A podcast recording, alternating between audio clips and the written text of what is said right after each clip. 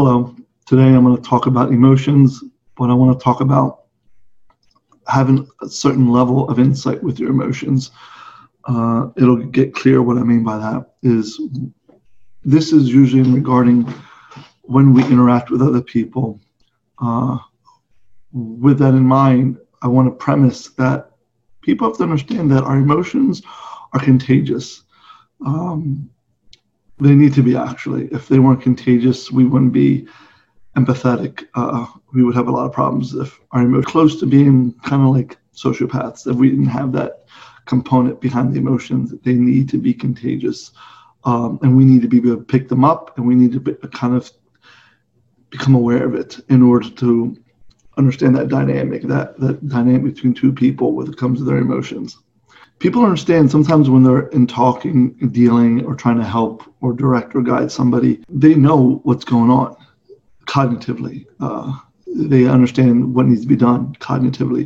But then they'll tell me, but I'm confused. I don't feel like I know what I'm I'm doing. Well, that's not because it's you. It's because you're, you're empathetic. You're picking up the confusion and the um, irritation of the other person, and it's not yours. Uh, we don't even know we're doing this. And it's very true. We we do it consciously, unconsciously, however you want to say it. If I walk into a room with an attitude, you preemptively know that and you take a different position, a different stance. Why? Because unconsciously or even consciously, you know, or you become aware of their emotions and you internalize it as part of your own. And that's where it gets messed up. You become aware of it, which is awesome. You become informed of it, which is awesome, but you take an ownership of their emotions. That is not awesome. That's a boundary issue. And that takes an extra step to understand that. And I deal with it all the time. Sometimes I'll talk to people in relationships or individual capacities, and they'll tell me about, well, I know this, I know that, but I'm confused. From everything you just told me, you're not confused. You know what the plan is. You know what is necessary. But I think you're communicating and empathic to their emotions. And that's very insightful. And you need to do that. So just sometimes when you're interacting with people, instead of saying, well, this is what I'm feeling, this probably is what you're feeling.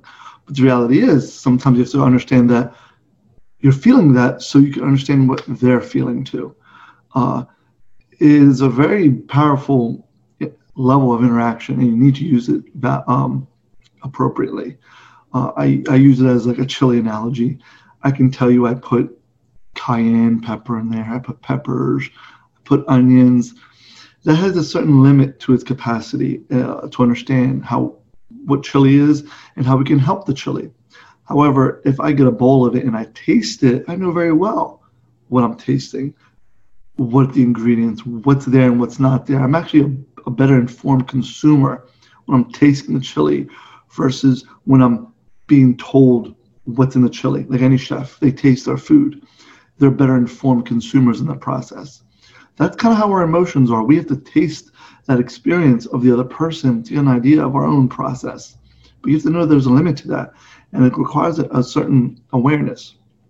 But you have to understand that when you go into these situations, keep your own emotions in check just to make sure they're yours and not theirs.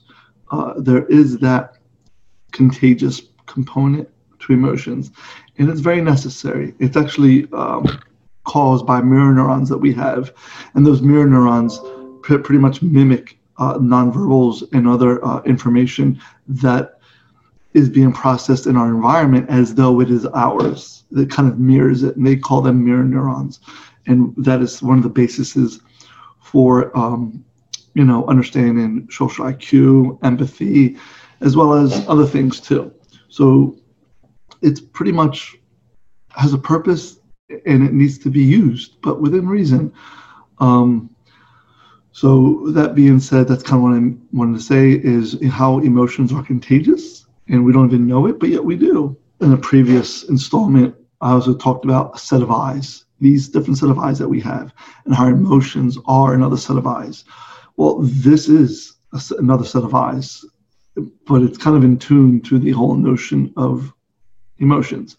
Those set of eyes give us that extra information to understand uh, what's in front of us and even with ourselves. So this feedback that we pick up from other people that's the extra set of eyes, and we have to be aware of that. Otherwise, we're just going to be reacting. And when we react and don't have that extra step in order to get that awareness, I liken it to a pinball machine. And you pull the trigger, you let it go, and the ball just goes its course, and it's a series of reactions. And it's very behavioral, very concrete. So we have to interrupt that. So awareness and insight can help prevent those patterns from repeating. So have this awareness and this insight and try to take that extra step to realize that not those are not your emotions, those are the emotions in front of you.